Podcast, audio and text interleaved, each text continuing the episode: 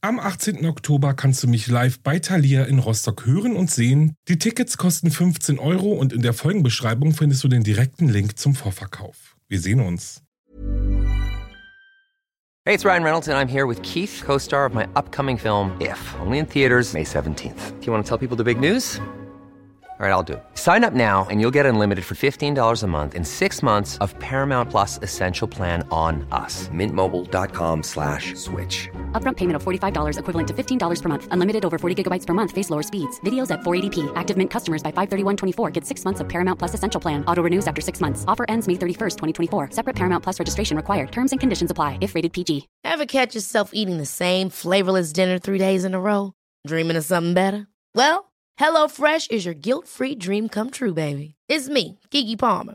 Let's wake up those taste buds with hot, juicy pecan-crusted chicken or garlic butter shrimp scampi.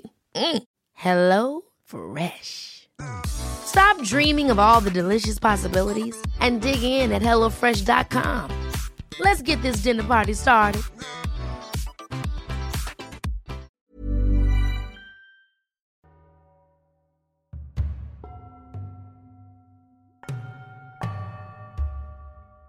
Hallo und willkommen zurück bei Wahre Verbrechen. Das ist mein Podcast über wahre Verbrechen, die rund um die Welt passiert sind. Ich bin Alex und ich freue mich riesig, dass ihr eingeschaltet habt. Heute ist es soweit. Endlich gibt es nämlich wieder eine paranormale Folge für euch. Und viele haben ja schon gefragt und ich habe auch ewig gebraucht, um diese Folge jetzt fertigzustellen, nachdem die eigentliche Folge ja aufgrund von schlechten Aufnahmen leider nicht verwendet worden konnte, bin ich jetzt aber endlich fertig und sie ist da. Ich habe euch heute 2 gruselige Fälle vorbereitet. Außerdem gibt es noch 3 True Paranormal Hörer- und Hörerinnen-Stories und eine neue Kategorie. Also bleibt unbedingt bis zum Schluss dabei. Wirklich, also ich finde es, vor allem die neue Kategorie, ich finde sie echt super. Jetzt gibt es aber noch ganz schnell ein Dankeschön für all eure Abos, all eure Bewertungen, Likes, Nachrichten und. Vielen, vielen, vielen, vielen Dank. Ihr helft mir damit sehr, ihr helft diesem Podcast damit sehr. Ich freue mich, dass ihr so treu bleibt, auch wenn ich so unregelmäßig Folgen veröffentliche. Aber ja, also vielen, vielen Dank. Ich freue mich sehr und jetzt würde ich sagen, macht ihr das Licht aus, zündet euch eine Kerze an und kreut euch eine Decke, denn es geht los. Mein erster Fall führt uns ins Key West Anfang der 1900er Jahre. Dort befindet sich zu dem Zeitpunkt nämlich das wirklich schöne Haus der Familie Otto. Ihr müsst euch jetzt vorstellen, dass der Eingang ins Haus über eine große Veranda führt und in den 2. Stock führt sowohl eine Außentreppe als auch eine Treppe im Inneren des Hauses. Aber besonders auffällig ist die 3. Etage, die sich, ja, ich würde mal sagen, so in einem Turm befindet. Und dieses Turmzimmer wird später nämlich noch interessant, denn hier beginnen die seltsamen Begebenheiten, die sich um 1908 herum in diesem Haus zugetragen haben. Okay, wow, ich weiß, jetzt habe ich euch von einem Haus vorgeschwärmt und ihr denkt euch jetzt, ja, okay, sehr interessant. Aber ja, merkt euch das 3. Zimmer.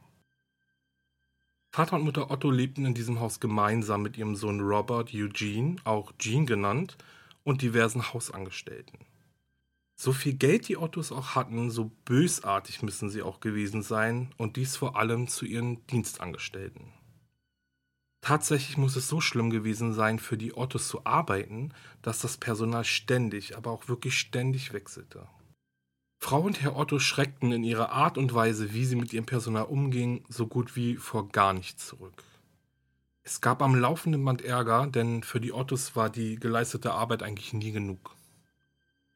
So schlecht es den Dienstangestellten ging, so gut ging es wiederum Eugene, also Gene. Seine Eltern vergötterten ihren Sohn und sie verwöhnten ihn von vorne bis hinten. Ob dies wohl ihr Schwachpunkt war? Als es eines Tages im Haus der Ottos zu einem heftigen Streit mit einer Bediensteten kam, schwor sie sich Rache. Die Erzählungen besagen, dass die Bedienstete karibische Wurzeln hatte und in ihrer Community als begnadete Voodoo-Hexe bekannt war. Wenige Tage nachdem sie von ihren Dienstherren erniedrigt und geschlagen wurde, brachte die Dienstangestellte dem jungen Gene ein Geschenk mit. Gene war gerade erst 4 Jahre alt und ein absolut liebes Kind. Er konnte ja nichts dafür, dass seine Eltern so schrecklich waren. Dies wird sich auch die Dienstangestellte gedacht haben. Aber vielmehr wusste sie, dass der Junge der perfekte Weg war, um sich an seinen Eltern zu rächen. Die Puppe, die sie dem kleinen Gene schenkte, war eine zu dem Zeitpunkt sehr beliebte Puppe, die einen Matrosen darstellte.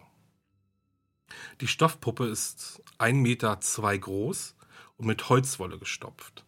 Im Gesicht befinden sich 2 schwarze Knöpfe, die die Augen darstellen, eine kleine Stupsnase und ein verschmitztes Lächeln. Die Puppe trägt eine Matrosenuniform mit einer Matrosenmütze, ganz in weiß, aus der seine roten Haare hervorgucken, und in der rechten Armbeuge hält er einen kleinen Stofflöwen. Der kleine Gene war sofort hin und weg. Der kleine Junge ging von nun an keinen Schritt mehr ohne seine Puppe, die er selbst Robert nannte. Er spielte mit ihr, er sprach mit ihr, und Robert saß jeden Abend neben ihm am Esstisch. Jeans Eltern gefiel zwar nicht, dass er Robert überall mit hinnahm, jedoch dachten sie sich, sein Verhalten sei normal für einen kleinen Jungen, der keine Geschwister und kaum Freunde hat. Und so vergingen einige Jahre. Jahre, in denen Gene immer mehr mit Robert zusammenwuchs. Sein Interesse an der Puppe schien nicht nachzulassen. Mittlerweile waren es seine Eltern ja gewohnt, Gene dabei zu belauschen, wie er mit Robert sprach, als wäre er ein Mensch, doch was eines Abends geschah, sollte nur der Anfang einer Reihe von unheimlichen Ereignissen sein. Es heißt, dass Gene 10 Jahre alt war, als er eines Nachts aus dem Schlaf gerissen wurde. Noch dabei, aus seinem Traum aufzuwachen, erkannte er einen Schatten am Ende seines Bettes. Er erkannte Robert, der mit dem Kopf zu ihm gewandt an seinen Füßen saß und ihn anstarrte. Gene erschreckte sich so doll, dass er anfing zu weinen und zu schreien. Seine Mutter wurde von den Hilferufen ihres Sohnes geweckt, sprang aus dem Bett und lief die Treppe zu Jeans Zimmer hoch. Dabei hörte sie ein lautes Kratzen über den Fußboden, so als würde jemand Möbel verrücken oder so. An der Zimmertür angekommen, versuchte sie dann die Tür zu öffnen, jedoch blockierte irgendetwas die Klinke. Aus dem Zimmer heraus schrie Gene nach seiner Mutter um Hilfe. Dann, ganz plötzlich, ließ sich die Tür öffnen. Gene saß zusammengekauert in der Ecke, sein Kopf auf seinen Knien versteckt, und auf dem Bett saß Robert. Der nächste Morgen dann war so wie immer. Gene kam zum Frühstück und in der Hand hielt er Robert. Nach dem seltsamen Abend, an dem Gene seinen Albtraum hatte, so wie seine Eltern den Vorfall erklärten, geschahen immer wieder seltsame Dinge im Haus der Ottos. Weiterhin hörten sie Gene mit Robert sprechen, doch eines Tages bekam der Junge auch eine Antwort von einer seltsam klingenden Stimme. An einem anderen Abend befand sich Gene mit Robert in seinem Zimmer, als die Eltern im Untergeschoss hören, wie Möbel verrückt werden. Solche Vorfälle häuften sich, und vor allem nachts wurden Jeans Eltern immer wieder von seinen Schreien geweckt. Wenn Jeans Mutter in sein Zimmer kam, um nachzusehen, was passiert war, war immer irgendetwas kaputt. Mal war es die Lampe, die auf dem Nachttisch stand, oder eine Vase. Irgendwann war ein Stuhl umgeworfen oder der Schrank verrückt. Als Gene gefragt wurde, was passiert sei, antwortete er aber immer und immer wieder, Robert war's. Irgendwann war der Punkt erreicht, an dem es einfach nur noch seltsam im Haus der Ottos war.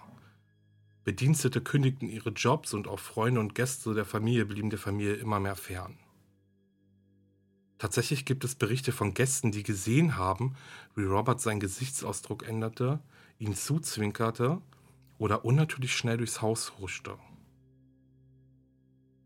Nachbarn wollen auch beobachtet haben, wie Robert, wenn die Familie und sein Besitzer Gene nicht zu Hause waren, am Fenster des oberen Stockwerks stand und auf die Straße gestarrt hat, oder die Puppe dabei gesehen haben, wie sie von Fenster zu Fenster huscht und immer wieder nach draußen schaute.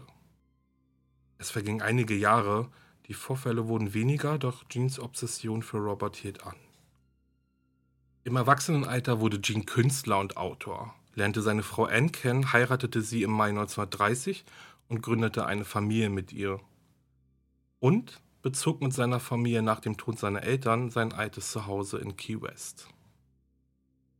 Kurz nachdem Gene wieder in das Haus gezogen war, begab er sich in das oberste Stockwerk, wo sich auch der Dachboden befand, und fand dort seinen alten Freund Robert wieder. Sofort waren Robert und Gene wieder unzertrennlich. Gene stellte Robert sogar seine Frau und seine Kinder vor. Ann jedoch gefiel das seltsame Gehabe ihres Mannes so gar nicht. Außerdem fand sie Robert hässlich und unheimlich und wollte ihn eigentlich überhaupt gar nicht im Haus haben. Gene aber ließ sich nicht überreden, die Puppe wieder auf den Dachboden zu sperren, und so räumte er das oberste Zimmer des Hauses frei und richtete Robert ein eigenes Zimmer ein. Schon kurz nachdem Robert sein eigenes Zimmer bezogen hatte, fing es an, im Haus seltsam zu werden. Und vor allem Ann hatte unter Robert zu leiden. Denn er mochte sie genauso wenig wie sie ihn. Einmal soll es im Obergeschoss so sehr gerumpelt haben, dass Ann nach oben lief, um zu sehen, was passiert ist. So wie sie Roberts Zimmer betreten hatte, fiel die Tür knallend hinter ihr zu. Als Ann versuchte, das Zimmer zu verlassen, ließ sich die Tür aber nicht mehr öffnen. Immer und immer wieder versuchte Ann, die Tür zu öffnen, bis es ihr dann irgendwann gelang. Ein andermal soll Ann Robert aus dem Wohnzimmer genommen haben, um ihn in sein Zimmer zu bringen. Dabei soll er sie so sehr gekratzt haben, dass sie sogar blutete.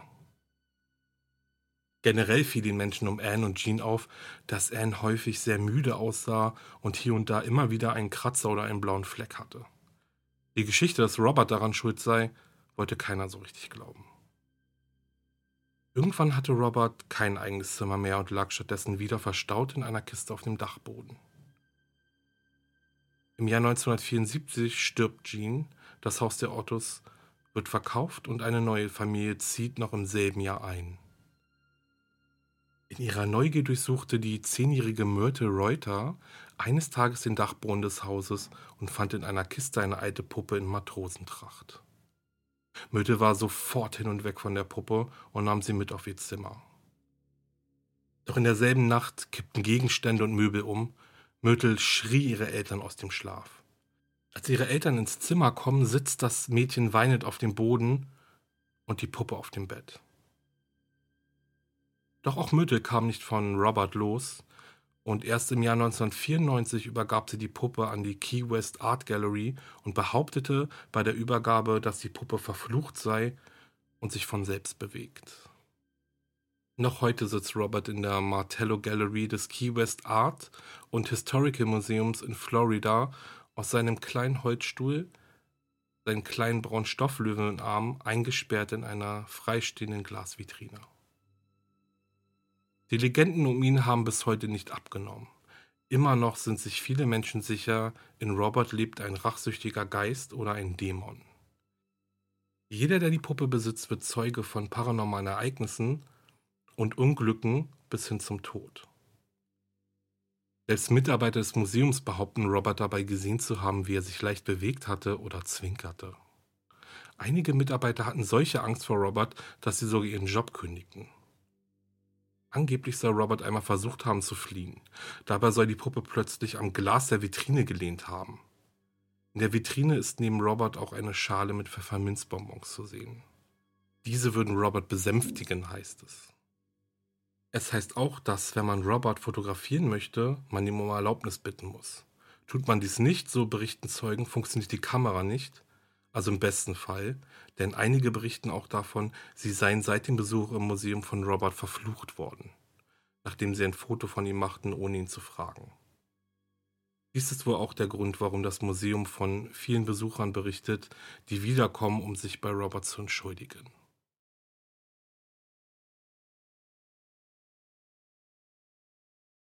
In meiner nächsten Geschichte treffen wir gemeinsam zwei alte Bekannte wieder.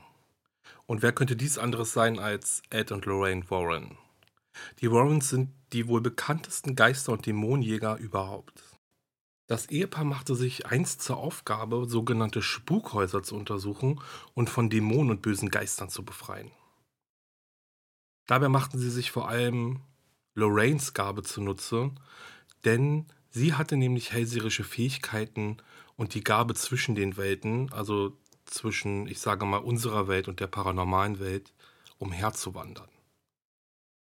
Berühmt hat die beiden unter anderem das Haus in Amityville gemacht, welches von Dämonen heimgesucht wurde und in dem ein Familienvater brutal seine Familie ermordete und darauf bestand, dass er von einem Dämon besessen war. Dann ist da noch der seltsame Fall um Bill Ramsey, der sich nach eigenen Aussagen in einen Werwolf verwandelte und sogar selbst darum bat, eingesperrt zu werden, um niemanden zu schaden. 1992 führten die Warrens dann einen Exorzismus bei Bill Ramsey durch und danach soll er nie wieder auffällig geworden sein. Und von dem Fall Arne Cheyenne Johnson, der erste Mord war, in dem vor Gericht auf unschuldig plädiert wurde, weil der Täter von einem Dämon besessen war, von dem habe ich euch ja schon in meiner Folge Im Namen des Teufels erzählt. Also hört da gerne mal rein, wenn ihr Interesse habt, mal zu erfahren, was die Warrens noch so alles gemacht haben. Den Fall der Warrens, den ich euch aber heute erzähle, den könnt ihr euch bestimmt schon denken. Denn es geht um eine weitere absolut unheimliche Puppe, nämlich um Annabelle. Was ist wahr an der Geschichte um die Puppe, über die es ja mittlerweile schon, ich glaube, 3 Kinofilme gibt? Ich kann euch auf jeden Fall so viel sagen, wenn man es glauben mag, so einiges. Im Jahr 1970 bekommt die angehende Krankenschwester Deirdre Bernard von ihrer Mutter zum 28. Geburtstag eine Puppe geschenkt. Deirdre liebte Puppen und vor allem diese war etwas ganz Besonderes. Es handelte sich nämlich um eine Raggedy Ann Puppe. Raggedy Ann ist eine Figur aus einem Kinderbuch und in dem Buch geht es im Prinzip darum, dass Raggedy Ann, eine ziemlich zerlumpte Puppe, immer wenn keine Menschen in der Nähe waren, lebendig wurde. Wenn ihr jetzt auch denkt, oh Gott, das soll ein Kinderbuch sein, das habe ich mir auch gedacht. Das Kinderbuch wurde zum ersten Mal im Jahr 1918 veröffentlicht und war ein richtig großer Erfolg. Noch ein letzter Fakt: Raggedy Ann wurde vom Autor und Zeichner Johnny Grell nach seiner im Jahr 1916 verstorbenen 13-jährigen Tochter kreiert. Die Raggedy Ann-Puppe ist komplett aus Stoff gearbeitet. Sie hat rotes Haar, riesige schwarze Kulleraugen, ein ganz breites Lächeln und ein rotes Dreieck im Gesicht, das die Nase darstellen soll. Sie trägt ein Kleid mit Blumenmuster und darüber ein weißes Schürzenkleid und eine weiße Kniehose. An den Beinen trägt sie rot-weiß gestreifte kniehohe Socken. Die Raggedy Ann-Puppen sind handgefertigt und in etwa so groß wie ein 4-jähriges Kind. Also da hätte ich ja schon echt zu viel von so einer riesigen Puppe. Also es ist wirklich wie ein 4-jähriges Kind, die ist ja riesig. Aber gut, kommen wir mal zurück zur Deirdre. Deirdre freute sich riesig über die Raggedy Ann-Puppe und entwickelte schnell eine Beziehung zu ihr. Sie erzählte Ann viel über ihren Tag und was sie beschäftigt, hin und wieder setzte sie sogar mit an den Frühstückstisch. Deirdre war eine junge Frau, die feste Routinen hatte und sie verließ zum Beispiel nie das Haus, ohne ihr Bett gemacht zu haben.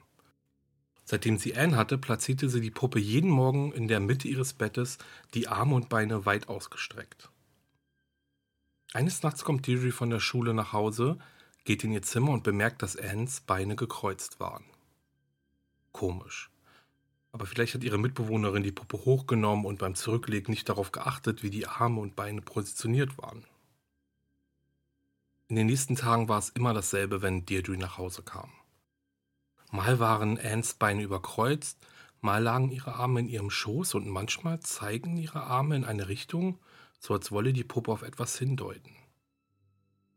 Ich frage mich ehrlich gesagt jetzt schon, warum Deirdre diese Puppe überhaupt noch behalten hat. Aber ich bin ganz ehrlich, ich hätte sie schon längst in den Müll geworfen. Wobei dies diese ganze Situation ja eventuell noch schlimmer gemacht hätte.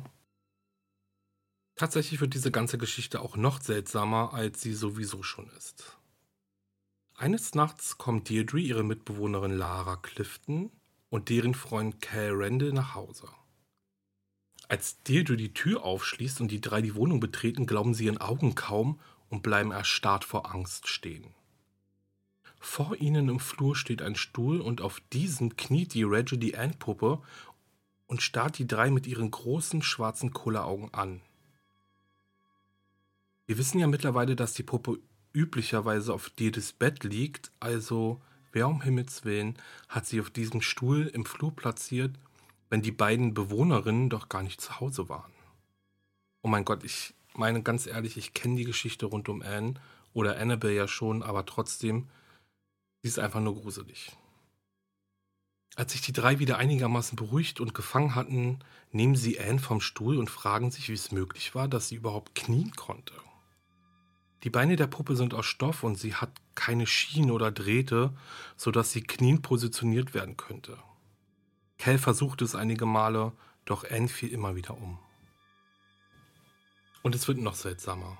Ich glaube, jetzt ist ein guter Zeitpunkt, das Licht anzumachen. Solltet ihr im Dunkeln sitzen, ich habe es gemacht. Ich nehme ja gerade auch im Dunkeln auf, um irgendwie die Atmosphäre aufzunehmen, aber ich habe jetzt keine Lust mehr. Nicht nur, dass Deirdre und Lara immer wieder auffiel, dass Anne die Position wechselte, fanden sie die Puppe immer häufiger in anderen Räumen als denen, wo sie ursprünglich zurückgelassen wurde. Doch als die jungen Frauen eines Tages handschriftliche Notizen in ihrer Wohnung finden, verlieren sie so allmählich ihre Nerven. Auf einer dieser Notizen standen die Worte »Hilf uns«, auf einer anderen »Hilf Cal«. Beide Notizen waren in einer Kinderschrift auf Pergamentpapier geschrieben. Zu einem konnten Deirdre und Lara diese Nachrichten überhaupt nicht zuordnen. Wem sollten sie helfen?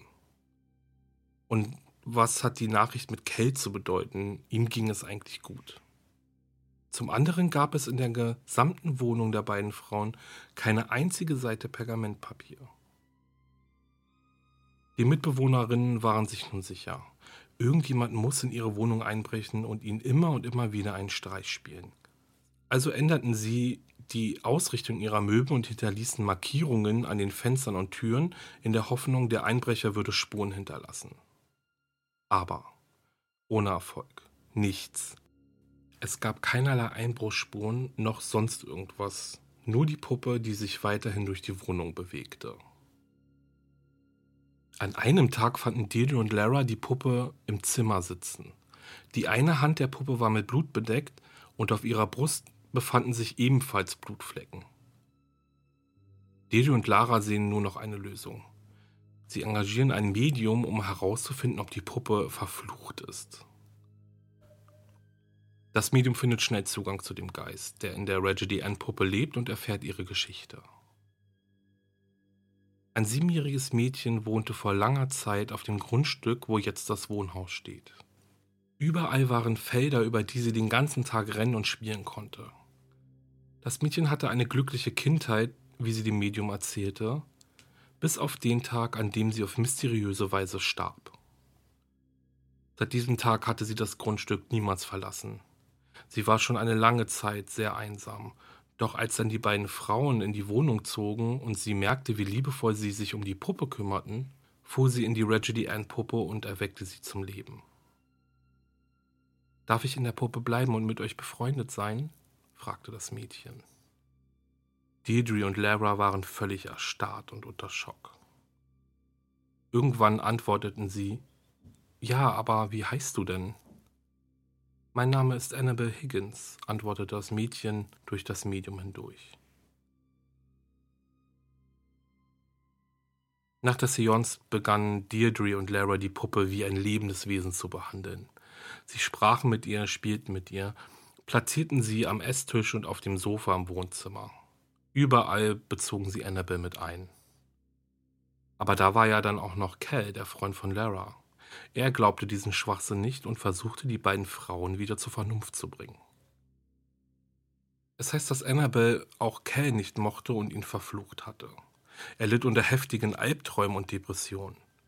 Als er eines Nachts schweratmend aus dem Schlaf schreckt, sitzt Annabelle angeblich auf ihm und drückt ihm den Hals zu. Nur mit viel Mühe konnte Cal Annabelle von sich losreißen. Der Höhepunkt aber kam, als Lara und Cal eines Nachts alleine zu Hause waren. Es rumpelte in Deirdres Zimmer. Und Cal lief hin, um nachzusehen, woher der Krach kam. Niemand war im Zimmer, also niemand außer Annabelle. Sie lag in der Ecke des Zimmers. Cal geht auf die Puppe zu, hebt sie vom Boden auf und verspürt einen unglaublichen Schmerz. Wie ein Brennen, so als würde ihn jemand schneiden. Er schreit um Hilfe und als Lara angerannt kommt, liegt Cal auf dem Boden, schreiend vor Schmerz. Lara ist wie erstarrt, Cals Brust ist voller Blut. Insgesamt 7 Kratzspunde findet Lara an seinem Oberkörper und aus einem fließt das Blut unaufhörlich. Deirdre, Lara und Cal mussten Annabelle irgendwie loswerden. Sie kontaktierten einen Priester, der wiederum die bekannten Dämonologen Ed und Lorraine Warren kontaktierte. Es dauerte nicht lange, bis die Warrens vor Ort sind, um den dreien zu helfen. Schon beim Betreten der Wohnung und bei der ersten Untersuchung von Annabelle sind Ed und Lorraine sich einig. Die Raggedy Ann-Puppe ist von einem Dämon befallen, der keineswegs ein 7-jähriges Mädchen ist. Es gab niemals eine Annabelle Higgins, die nur auf der Suche nach Freunden war. Dadurch, dass Deirdre und Lara dem Dämon die Erlaubnis gaben, in der Puppe bleiben zu dürfen, erlaubten sie ihm auch, anderen Schaden zuzufügen.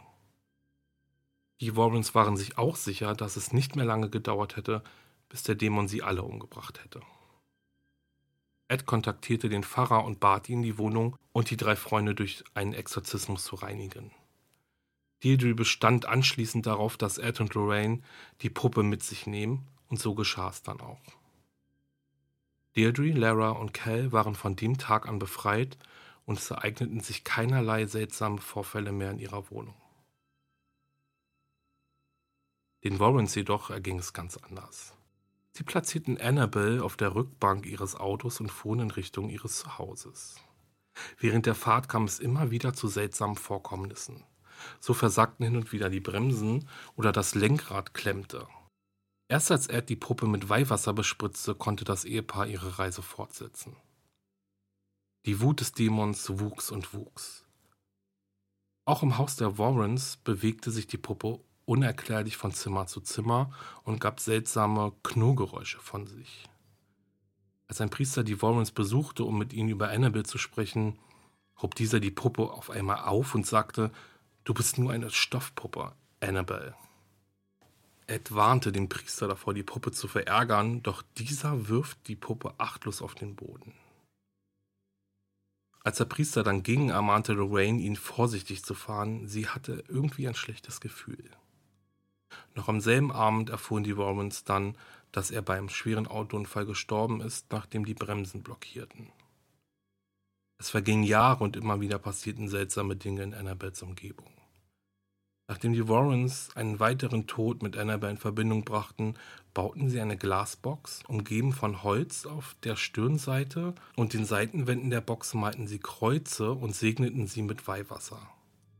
Das Treiben des Dämons sollte endlich ein Ende haben. Sie platzierten Annabelle in die Box und brachten ein wichtiges Hinweisschild an, auf dem steht: "Positiv, nicht öffnen." This is the worst thing in here. It's that job. I'm not gonna stare at it though. So you can take the picture, but I'm not gonna stare at it because that has done bad harm on a lot of people. That's the Annabelle doll. Yeah. So, ich hoffe, ihr seid noch dabei. Was für Geschichten, oder? Ich würde sagen, wir atmen jetzt erst einmal durch und beruhigen uns, also ich zumindest. Ehrlich gesagt ist es bei mir gerade mitten in der Nacht und ich musste zwischenzeitlich mal meine Gardinen zuziehen, weil ich mich irgendwie seltsam gefühlt habe. Aber nun gut, kommen wir mal kurz zurück zu Robert the Doll. Diese Geschichte hat mir schon früher meine Nerven geraubt. Ich habe wirklich schon, seitdem ich klein war, ein ziemlich komisches Verhältnis zu Puppen. Ich vermute ganz stark, dass das unter anderem an meiner Oma liegt, denn die hat bei sich einen riesigen Schrank mit Glastüren und irgendwie, keine Ahnung, so eine Glasvitrine, in dem sie, ich sag jetzt mal gefühlt, 100 Puppen aufbewahrt, also Porzellanpuppen, Stoffpuppen, was auch immer. Und früher als kleines Kind hatte ich teilweise solche Angst vor diesem Schrank oder eher von den Puppen, dass ich gar nicht mehr zu ihr gehen wollte. Was Annabelle betrifft, ist es natürlich so, dass die meisten sie ja aus den Filmen kennen. Die in Anführungszeichen jetzt mal echte Geschichte finde ich eigentlich schon fast gruseliger. Aber tatsächlich ist es ja so, dass selbst die Geschichte, die ich euch heute erzählt habe, so gut wie keine Beweise hat. Also Überraschung. Bis auf das, was Ed und Lorraine Warren erzählen, gibt es ja absolut gar keinen Hinweis auf paranormale Aktivitäten rund um diese Raggedy Ann-Puppe. Und ich glaube, weil ich selbst nicht wirklich etwas gefunden habe, gibt es nicht einmal Berichte von Deirdre, Lara oder Cal. Nichtsdestotrotz haben Ed und Lorraine Warren viel Zeit mit ihrer Studie von paranormalen Dingen verbracht. Sie haben unzählige Bücher geschrieben und bis in die 2000er sogar Vorträge zum Thema paranormale Aktivitäten gehalten. Noch heute können in ihrem okkulten Museum diverse Gegenstände besichtigt werden, die sie im Laufe ihrer Karriere gesammelt haben. Und unter anderem auch halt Annabelle, die in ihrem Glaskasten hockt und einen unentwegt anstarrt. Guckt euch auf jeden Fall mal die Bilder von ihr und Robert im Internet an. Ich werde aber auch noch welche bei Instagram hochladen. Ich finde die beiden auf jeden Fall super gruselig.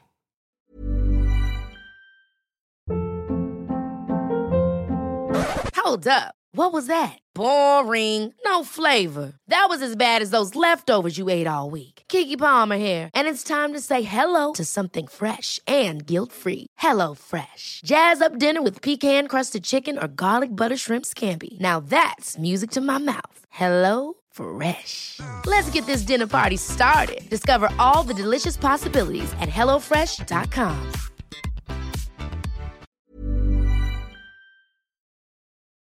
Ich habe euch ja vor einiger Zeit mal auf Instagram darum gebeten, mir eure persönlichen paranormalen Stories zu schreiben. Und da ich diese ja eigentlich in der anderen Folge aufnehmen wollte, die aber ja leider nicht geklappt hat, lese ich euch heute einfach schon mal 3 dieser Geschichten vor. Es gibt noch einige andere, die kommen dann in der anderen Folge. Also die sind jetzt nicht verworfen, denn die ursprünglich geplante Folge wird auf jeden Fall noch kommen. Kommen wir mal zur ersten Story. Diese kommt von Random 20-Something. Hi Alex, hier meine paranormale Geschichte, die du gern vorlesen darfst. Als mein Opa gestorben ist, war mein jüngster Cousin noch recht klein. Er hat immer erzählt, dass unser Opa mit ihm spricht. Natürlich haben wir ihn alle belächelt, aber dann sind 2 wirklich merkwürdige Dinge passiert. Zunächst hatte meine Oma ihre Heizkette verloren, die sie von meinem Opa bekommen hat, und konnte sie nirgends finden. Mein Cousin hatte dann zu ihr am Telefon gesagt, in Klammern, er war nicht in ihrem Haus gewesen, dass der Opa ihm gesagt hat, dass die Heizkette sich hinter der Heizung im Bad befindet, und als meine Oma nachsah, war sie genau dort. Ein paar Monate später erzählte mein Cousin ganz aufgeregt, dass der Opa ihm gesagt hat, dass es am 1. November schneien soll. Meine Oma wollte nicht, dass mein Cousin enttäuscht wird, weil es viel zu warm für Schnee war und auch überhaupt keiner gemeldet war, und meinte zu ihm, dass der Opa ja vielleicht den ersten Advent gemeint hat, der Ende November sein sollte. Aber mein Cousin beharrte auf den 1. November und dann, am 1. November, als wir aus dem Fenster sahen, waren alle Wiesen draußen voll mit feinem Pulverschnee. Die Temperatur war über Nacht um 10 Grad gefallen, obwohl davon nichts im Wetterbericht zu lesen war. Mich gruselt es heute noch. Liebe Grüße. Ja. Liebe Random 20-Something, danke erstmal, dass du deine Geschichte mit mir oder mit uns teilst. Ich weiß nicht, ob ich gut darin bin, aber ich versuche mal auf einer anderen Ebene auf die Geschichte einzugehen. Es gibt ja tatsächlich einen Beitrag einer renommierten Zeitung, der sich mit paranormalen Begegnungen beschäftigt. Und in diesem heißt es, dass tatsächlich rund 1/4 der Deutschen Zeugen paranormaler Phänomene geworden sind. Oft sind darunter Begegnungen mit verstorbenen Familienangehörigen. Es wird auch beschrieben, dass viele das Gefühl hatten, der oder die Verstorbene hatte sich noch einmal verabschieden wollen. Warum ich dir das jetzt erzähle, ist, weil ich keine Ahnung von paranormalen Vorkommnissen habe. Ich habe ja schon öfter mal erzählt, ich persönlich glaube ja auch nicht wirklich dran. Ich finde es aber trotzdem total spannend. Also ich werde trotzdem total doll reingezogen in sowas. Und ich finde einfach, dass dieser Artikel irgendwie zu deiner Geschichte passt, weil vielleicht war es ja deinem Opa wichtig, dass deine Oma ihre Heizkette und somit ihr Erinnerungsstück von deinem Opa wiederfindet. Die nächste Geschichte hat mir Lorena geschrieben und sie schreibt: Hallo Alex, ich wollte gerne auf deinen letzten Post hinsichtlich deines neuen Podcasts der paranormalen Geschehnisse eingehen. Ich hatte in meiner ersten eigenen Wohnung eine Begegnung der dritten Art. Ich bin abends auf dem Sofa eingeschlafen und in der Nacht wieder aufgewacht. Ich lag auf der Seite und spürte eine plötzliche Kälte hinter mir.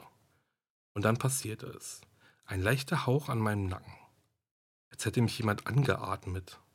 Mir stockte der Atem und ich traute mich nicht, mich herumzudrehen. Nach ein paar Sekunden tat ich es doch und dann war da nichts. Niemand. Und die Kälte war weg. Es waren keine Fenster oder Türen geöffnet. Ein Nachbar erzählte mir daraufhin, dass der Vormieter sich in dieser Wohnung erhängt habe und die Wohnung sehr lange leer stand, da keiner einziehen wollte.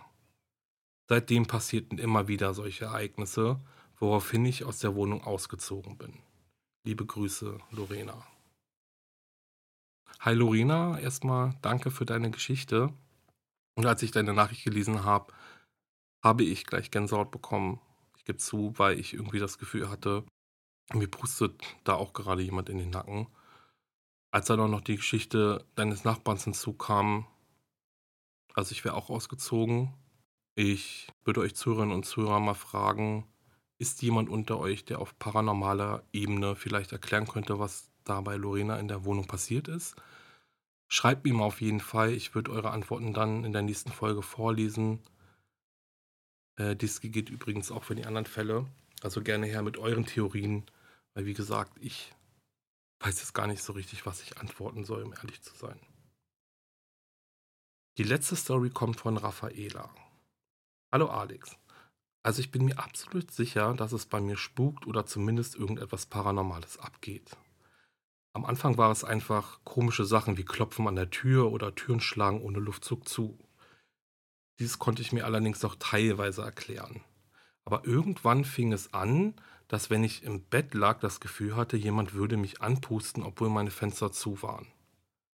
Ich habe mir das noch halbwegs versucht zu erklären, bis ich dann eines Tages gerade meinen Kleiderschrank eingeräumt habe.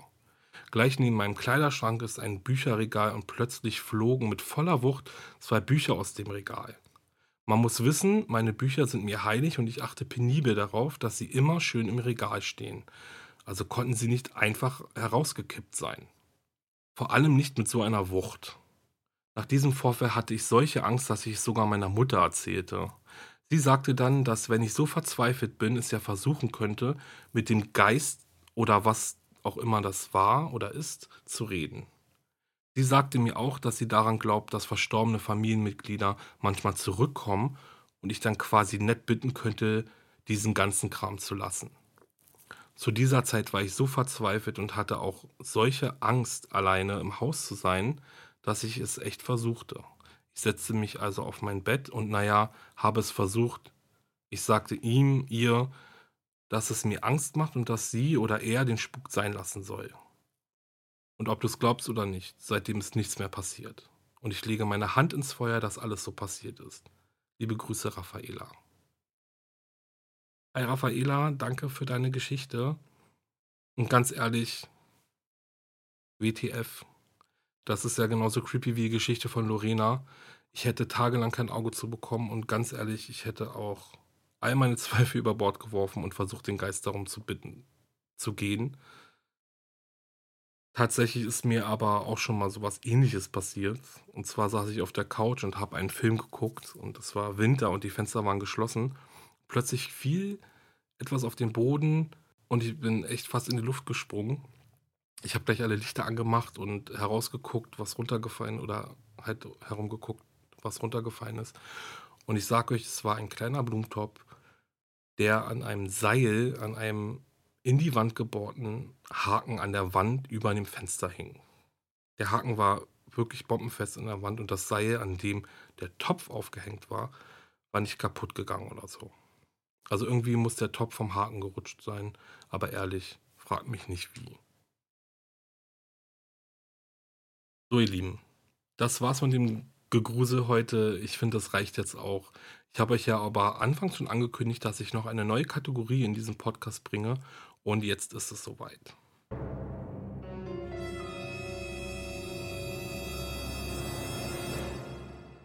Und zwar habe ich mir überlegt, gemeinsam mit euch ein Spiel zu spielen. Dafür habe ich beim lieben Moses Verlag nachgefragt.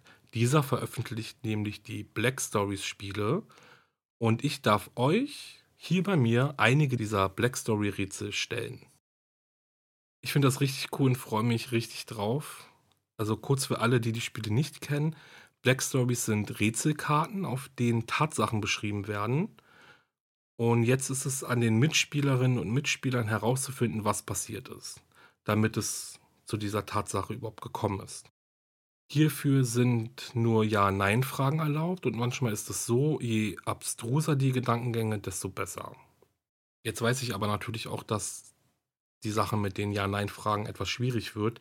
Deswegen lese ich euch heute die Tatsache vor und gebe euch noch 3 Hinweise. Und ihr schreibt mir dann unter meinem speziellen Post auf Instagram, passend zum heutigen Rätsel, eure Antworten. Wer jetzt kein Instagram hat, der kann mir natürlich gerne auch eine E-Mail schreiben. Ich versuche dann auch wirklich zeitnah zu antworten. Manchmal ist es aber leider nicht so einfach, weil die E-Mails auch nicht so wenig sind. Aber probiert es auf jeden Fall. Ich freue mich. So, ich darf euch heute ein Rätsel aus der Black Stories Real Crime Edition, geschrieben von den Autoren Corinna Harder und Jens Schumacher, vorstellen. Das Coole ist, in dieser Edition geht es um wahre Verbrechen und um ihre Täter. Also, 1, 2, 3, los geht's. Die Tatsache lautet: Der Mörder selbst teilte der Polizei seinen Namen mit. Trotzdem wurde er nicht gefasst. Und hier sind meine 3 Tipps. Erstens: Der Mörder ermordete mindestens 5 Menschen. Zweitens: Der Mörder schrieb einen Brief an die Zeitung. Und drittens: Der Mörder trennte Gliedmaßen vom Körper ab und entnahm seinen Opfern sogar Organe. Auf dieser Black Stories Karte, auf dieser Rätselkarte, sind auch noch 2 Bilder, die erkläre ich oder die beschreibe ich euch jetzt mal. Und zwar ist auf der Vorderseite ein handgeschriebener Brief zu sehen, eine Hand, die einen roten Stift hält und diesen Brief unterschreibt, und ein Frauenkörper, der zerstückelt ist, also das heißt, Arme und Beine und Kopf sind vom Körper abgetrennt.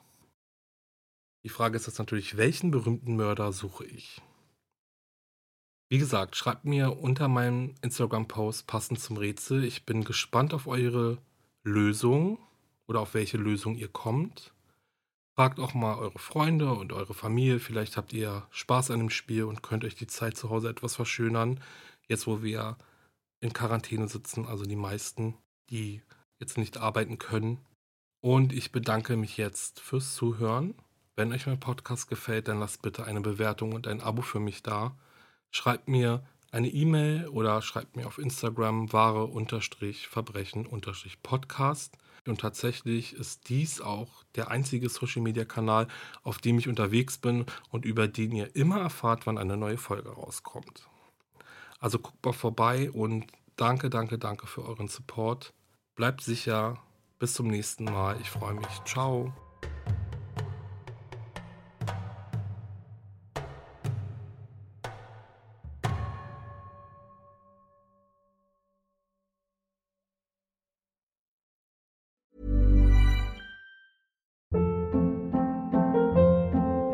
Hold up. What was that? Boring. No flavor. That was as bad as those leftovers you ate all week. Keke Palmer here. And it's time to say hello to something fresh and guilt-free. HelloFresh. Jazz up dinner with pecan-crusted chicken or garlic butter shrimp scampi. Now that's music to my mouth. HelloFresh. Let's get this dinner party started. Discover all the delicious possibilities at HelloFresh.com.